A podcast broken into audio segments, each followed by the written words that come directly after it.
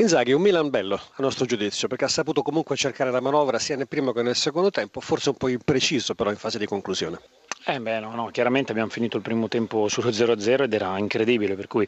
ho dovuto cercare di tranquillizzare i ragazzi, di dirgli di continuare a giocare così a calcio. Infatti, i primi 5 minuti del secondo tempo sono stati un po'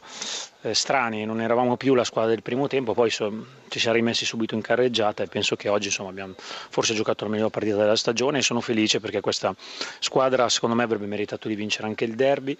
non l'avevamo vinto per degli episodi sfortunati e oggi raccogliamo quello che di buono stiamo facendo in questo periodo, anche se già da domenica sarà un'altra partita durissima a Genova. Miglior Milan della stagione, forse anche miglior Menez della stagione? Ma no, Menez sta facendo delle ottime cose come le stanno facendo tutti, ma penso che oggi oltre ai complimenti alla squadra, Germi vada fatto i complimenti ad Armero e Van Ginken che hanno giocato poco eh, per vari motivi e oggi si sono fatti tornare pronti, questa è la cosa più importante per un allenatore. Un po' blando il ritmo del primo tempo, almeno in alcune fasi, più veloce nel secondo, è un'impressione sbagliata? Ma no, Blando non mi sembra però dalla panchina, non mi è sembrato, è vero che dalla panchina mi è sembrato di vedere buone trame, un ottimo gioco, so che il nostro presidente era euforico per il gioco visto e anche i nostri tifosi e, questo penso sia la cosa più bella per me la squadra. Dalla panchina, quel gol non gol, quel gol fantasma, come l'ha visto Inzaghi? Ma no, io mi avevo detto che era gol, allora l'ho fatto presente, ma poi insomma, penso che oggi insomma, si può dire tutto, ma che non sia stata una partita condizionata dall'arbitro, perché è stata una partita insomma, dominata dal Milan. Qualcuno lo ha detto, ma tornando al gol non gol, dal campo è difficile capire, poi le immagini hanno chiarito in realtà che non era gol. Beh, dalla panchina non si vede nulla, però mh, mm, era difficile, insomma sono episodi, ecco forse la tecnologia sui gol non gol potrebbe dare una mano agli arbitri perché veramente è difficilissimo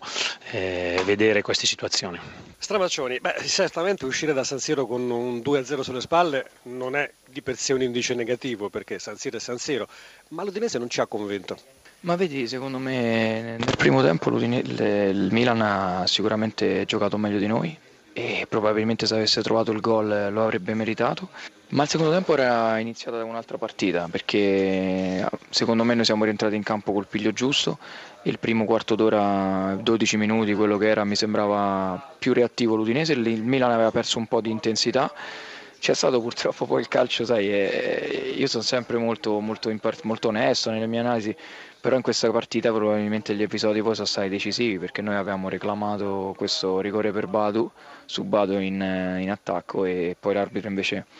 ha fischiato questo rigore su, su Honda e già la decisione secondo me era diciamo dai discutibile ma la, quello che è stato realmente incomprensibile e che ha portato poi le grandi proteste e condizionato la gara è l'espulsione di Domizzi perché passi anche la valutazione di un rigore ci può stare non ci può stare può essere anche sbagliato o no ma il rosso è incomprensibile, il ragazzo non era ammonito, poteva abbassare un cartellino giallo, la palla andava verso l'esterno, ce l'aveva nelle mani il portiere, insomma, decisione molto particolare che purtroppo ha, purtroppo ha condizionato la gara. A proposito di episodi, gol non gol, dalla panchina, Stramaccioni cosa ha visto? Era entrata quella palla nel primo tempo sullo 0-0 o no?